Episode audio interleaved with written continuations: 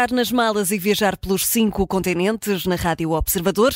É isso que fazemos todas as semanas com o historiador Bruno Cardoso Reis, que nos ajuda a analisar a geopolítica internacional. Olá, Bruno, bem-vindo. Olá, bom dia. Bom dia. Hoje começamos na Europa, eh, numa semana muito mexida. Temos um novo governo na Polónia, eh, liderado por Donald Tusk, eh, um governo pró-União Europeia e que foi felicitado por Volodymyr Zelensky. Por outro lado, tivemos também um veto da Hungria, de Orbán, quanto a novos apoios da comunidade à Ucrânia e também quanto à adesão do país à União. Pergunto, Bruno, quais são as implicações de tudo isto? Bem, eh, acho que aqui a notícia mais importante é realmente a que vem da Polónia, ou uhum. seja, a Polónia é o sexto maior país da União Europeia, quer em população, quer em termos também da economia, uhum. é de longe o país mais importante uh, do, dos 27 do leste, uh, é o país mais rico, mais populoso, também militarmente mais forte dos países leste. Neste momento a Polónia já ultrapassa os Estados Unidos em percentagem do PIB que gasta em defesa, eh, portanto é o único país da NATO que gasta ainda mais uhum. em defesa do que os Estados Unidos, obviamente em, em termos profissionais, não é? Em termos uh, uh, brutos, os Estados Unidos gastam muito mais, porque têm uma economia muito maior. Uhum. Uh, é a principal plataforma logística de apoio à Ucrânia, em termos nomeadamente militares, portanto basicamente todos os sistemas, ou grande parte dos sistemas de armamento, as munições, enfim, todo o tipo de apoio que é dado à Ucrânia eh, na sua resistência à invasão russa passa através da, da, Polónia e, portanto, isso dá realmente uma importância enorme à Polónia em termos, em termos geopolíticos, em termos geoestratégicos eh, e no seio da, da União Europeia, por exemplo, do, do número de votos que tem no, no, no, Conselho Europeu.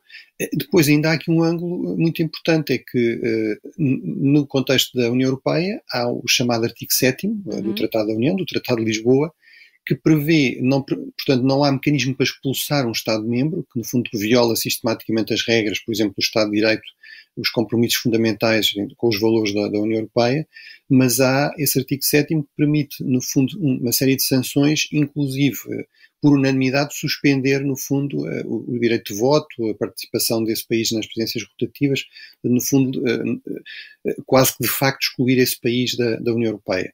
Eh, manter-se formalmente, mas praticamente sem poder participar ativamente. E, portanto, durante muito tempo essa ameaça, digamos, era uma ameaça vazia, por exemplo, em relação à, à Hungria de Orban, porque também havia problemas desse tipo com o anterior governo polaco, do PIS, uh, e, e, portanto, no fundo, embora a regra da unanimidade exclua o país que é alvo dessa votação, portanto, no fundo, não são 27, são 26 a, votar, a ter de votar unanimemente, uhum. uh, se havia dois países que estavam nessa situação, no fundo, podia haver aqui sempre uma espécie de acordo permanente em que um vetava, no fundo, sanções contra o outro.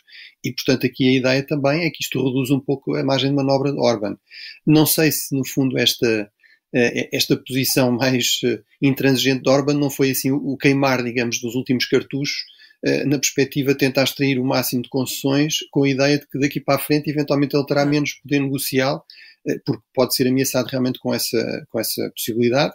Para já, em relação à Ucrânia, aquilo que os países, os, os, os outros 27, os outros 26, peço desculpa, do total de 27 Estados-membros estão a dizer à Hungria, é que atenção que há aqui outros mecanismos. Nós podemos fazer um acordo, um acordo paralelo, no fundo, eh, que basicamente é o mesmo, mas eh, em que a Hungria não participa, eh, e, e, no fundo isso significava que não era preciso fazer qualquer tipo de concessão à Hungria. Portanto, no fundo, a ideia para Orban é não estique demasiado a corda, porque aqui as coisas mudaram, os equilíbrios de poder mudaram, e, e, e, portanto pode ficar sem nada, sem nenhuma concessão, pode vir a sofrer até algum deste tipo de sanções do artigo 7 Aí, eventualmente, Orban conta com o Robert Fico, com este populista da Eslováquia, mas a Eslováquia é um país muito mais pequeno, muito mais fraco, muito mais pobre do que a Polónia, terá muito menos capacidade de resistir a, eventualmente à pressão dos, dos outros Estados-membros. Portanto, uh, acho que para Orban, uh, como eu digo, uh, estas podem ter sido aqui, pode ter sido aqui o queimar dos últimos cartuchos uma posição mais intransigente, por exemplo, em relação à, à Ucrânia. Uhum.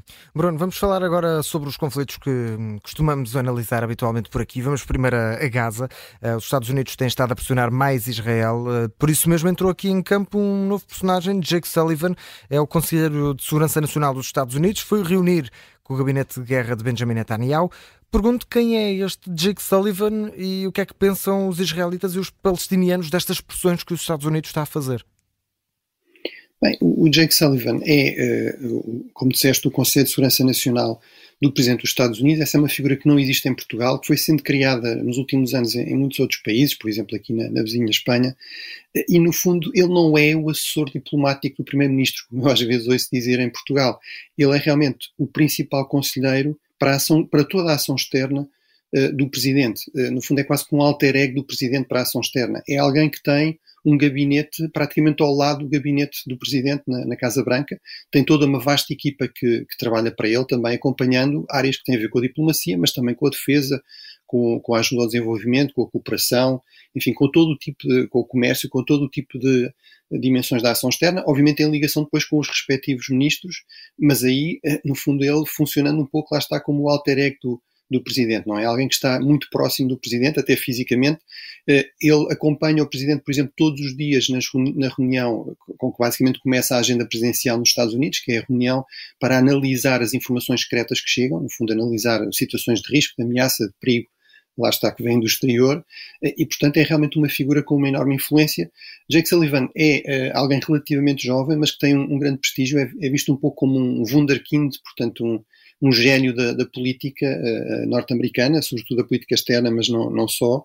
E, portanto, o facto de ele ter ido, uh, no fundo, é uh, um sinal também para Israel, que é, atenção, no fundo, isto é uma preocupação mesmo importante do presidente Biden. Agora, eu acho que, como tenho, como tenho aqui insistido, não quer dizer que tenha resultados decisivos, ou seja, Israel está numa, num conflito que considera que é existencial, o governo israelita tem equilíbrios que são muito complicados. A própria sobrevivência política de Netanyahu, do Primeiro-Ministro, está mais ameaçada do que nunca nas últimas décadas. Ele tem ministros muito radicais, partidos muito extremistas, que se opõem a qualquer tipo de, digamos, de atenuar da campanha militar, se opuseram até àquela pausa humanitária para libertar reféns. Portanto, isso limita realmente aqui a margem de manobra, a margem de influência dos Estados Unidos, a margem de manobra do próprio uh, líder do governo uh, israelita eh, e, portanto, parece-me que é, no fundo, é ter aqui uma visão pouco realista da, da, política internacional, achar que basta aos Estados Unidos dizerem e, e, isso vai acontecer, até porque depois há esta dimensão também de opinião pública, não é? E, portanto, aí aquilo que nós percebemos das sondagens é que os israelitas estão muito contra o atual governo e contra Netanyahu, mas continuam a apoiar a ação militar contra o Hamas, eh, o que também percebemos do lado palestiniano é que o Hamas parece ter tido algum ganho de popularidade, sobretudo na Cisjordânia, que é a zona da Palestina que não está a ser mais diretamente afetada por estes ataques. Uhum. Aí eh, o Hamas tinha uma popularidade à volta de 12% nas últimas sondagens, agora subiu para 44%. Apesar de tudo, eu acho que é importante sublinhar que o líder mais popular eh, entre os palestinianos não, é, não são os líderes do Hamas, também não é de todo o atual líder da autoridade palestiniana, eh, Mahmoud Abbas tem uma taxa de rejeição de mais de 90%, mas ele já está lá desde 2005 sem novas eleições, não é? Mas quem realmente aparece aqui como eventualmente uma alternativa será Marwan Barghouti, que é um líder muito mais jovem da, do mesmo partido de Mahmoud Abbas, do partido histórico da, do nacionalismo palestiniano, do, da Fatah, do partido de Arafat, e que está há muitos anos preso uh, por, por Israel. Portanto, eventualmente haverá aqui outras alternativas a explorar, uh, mas realmente é um dos dados importantes também deste conflito, é que as lideranças atuais, quer do lado de Israel, quer do lado da Palestina, estão bastante deslegitimadas, descredibilizadas, estão também elas próprias a lutar pela sua sobrevivência e eventualmente com poucas hipóteses de sucesso. Já na guerra entre a Ucrânia e Rússia, a semana fica muito marcada pelos esforços da, da diplomacia ucraniana uh, para garantir os apoios dos Estados Unidos uh, da União Europeia, mas também pela conferência de imprensa de Vladimir Putin, a primeira desde o início da invasão. Uh, Putin garantiu que os seus objetivos não mudaram e, Bruno, pergunto o que podemos concluir destas declarações de Putin. Bem, uh, em relação à conferência de imprensa de Putin, um ponto fundamental é desde logo que aconteceu, não é? Isso já é um sinal importante. Ela foi cancelada uh, no ano anterior. Uh, Putin muito dificilmente conseguiria disfarçar que as coisas não estavam todas a correr bem. É preciso sempre recordar que a Rússia está muito longe de ter conseguido os seus objetivos iniciais, que eram ocupar Kiev, derrubar o regime ucraniano, objetivos que voltaram, como disseste, a ser reafirmados por Putin. Ele diz que o objetivo é igual, é desmilitarizar e desnazificar a Ucrânia, ou seja, basicamente transformar a Ucrânia num Estado satélite da Rússia, acabar com a sua capacidade de se defender e, portanto, se opor às imposições russas. Ora, isso está muito longe de ter acontecido. Uh, mesmo os territórios que foram ocupados no início, de, a partir de fevereiro de uh, 2022, metade desses territórios já foram reocupados pela, pela Ucrânia Agora, é verdade que nos últimos meses as coisas não têm estado a correr tão bem à Ucrânia em termos militares e, portanto, Putin consegue, no fundo, vir aqui prometer arrancar uma vitória, digamos, das, das bocas da derrota, uh, apostando muito, de facto, na ideia de que uh, os apoios ocidentais estão a acabar. Uh, e, portanto, que a Ucrânia não vai conseguir sustentar este, este conflito, este combate por si só. E realmente, se nós olharmos, por exemplo, para sondagens na Ucrânia, uma, uma, uma sondagem recente mostra que Ainda assim, 58% dos ucranianos dizem que, mesmo que sem apoio ocidental, se deverá continuar a combater, mesmo que o risco seja muito maior das coisas não correrem bem, mas já há 32% que acham que, se calhar, se devia pensar, nesse caso, em algum tipo de negociação, em, em, em, em adiar, dia, uh, no fundo, a, a, a, reconquista, a reocupação dos territórios conquistados pela Rússia, uh, mas em troca de algum tipo de garantia de segurança do, do Ocidente. Eh, e, portanto, é um pouco nesse contexto em que, em que, estamos. Já agora, nessa conferência de imprensa foi interessante porque, embora as perguntas que foram feitas, que foram reproduzidas e a que Putin respondeu foram todas, obviamente, controladas e eram, de modo geral, bastante elogiosas. Claro. Pergunta, uma pergunta do género como é que nós conseguimos que, que, que, o presidente Putin viva para sempre, não é? Eh, mas também apareciam nos ecrãs perguntas realmente, enfim, colocadas online, eh, que essas não eram controladas e, portanto, deu para perceber que nem todos os russos estão realmente deslumbrados com Putin e com, com a sua guerra. Portanto, havia, houve perguntas do género: como é que eu consigo eh, viver na Rússia que me aparece nos ecrãs de televisão? Fundo, uhum. denunciando aqui esta estratégia de desinformação permanente, uma Rússia das maravilhas que não é que não é da realidade, nomeadamente a realidade económica.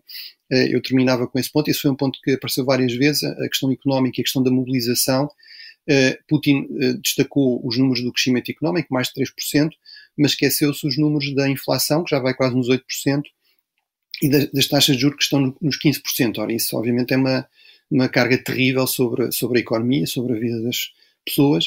Em relação à mobilização, também foi perguntado expressamente se haveria necessidade de novas mobilizações. Obviamente, isso é algo que as pessoas temem. Eh, Putin disse: hoje não é preciso, nós temos muitos voluntários que se ofereceram isso parece-me uma resposta que pode levar pode levar-nos a suspeitar, deveria os russos eh, levar os russos a suspeitar que se calhar depois das eleições de março de 2024, o próximo ano, eh, que se calhar eh, esse, essa, essa avaliação de hoje mudará e que se calhar aí haverá espaço a uma nova, a uma nova mobilização parcial. Bruno, vamos viajar até a África. Na semana passada houve conferência da ONU sobre as missões de paz. Já levantámos um bocadinho o véu sobre isto na última edição dos Cinco Continentes. Foi um encontro que aconteceu em Acre, no Ghana. O que é que saiu deste, desta cimeira? Uh, sim, é, é, é uma a quinta cimeira deste tipo, organizada pelo Departamento de Operações de Paz da ONU, uh, é realmente a primeira que acontece em África. Uh, a África muitas vezes é vista como sendo apenas, digamos, o receptor deste tipo de missões, mas a verdade é que não é assim. Eh, no caso do Ghana, o Ghana é uma relativa ilha de estabilidade na África Ocidental, onde se tem multiplicado golpes e tudo isso. Eh, é, é, é o primeiro país africano, eh, a par do Ruanda, que em termos de, de contribuintes de tropas para, para, missões das Nações Unidas, e a verdade é que no top 10 dos contribuintes de tropas para chamados capacetes azuis, não é? Nós temos de lembrar, os capacetes azuis não são tropas das Nações Unidas, são tropas que estão ao serviço das Nações Unidas, mas que pertencem às Forças Armadas de Estados, e portanto nesse top 10 eh, todos os Estados basicamente são Estados do Sul global, eh, começando por Estados asiáticos, o, o Bangladesh, o Nepal, a Índia, mas depois também eh, estes dois Estados africanos e, portanto, eh, esta conferência também é um reconhecimento disso. É verdade que há aqui problemas relativamente sérios, desde logo a questão do, do financiamento das missões. Ela é essencialmente assegurada pelo Norte Global e tem havido aí problemas crescentes. Isso foi algo que foi denunciado eh, que, foi, que foi referido pelo, pelo responsável, pelo embaixador Lacroix, que é é o responsável deste Departamento de Operações de Paz das Nações Unidas, uh, e também há problemas sérios com a eficácia das tropas que são enviadas, em termos de equipamento, em termos de treino, uh, e portanto, muitas vezes temos missões com muitas tropas, mas, como por exemplo vemos na República Centro-Africana, depois há um ou dois contingentes, por exemplo, no caso da República Centro-Africana, as Forças Especiais Portuguesas, que praticamente asseguram a capacidade operacional dessas missões, e portanto isso é algo que o embaixador Lacroix também veio destacar, sublinhar e dizer que era preciso resolver.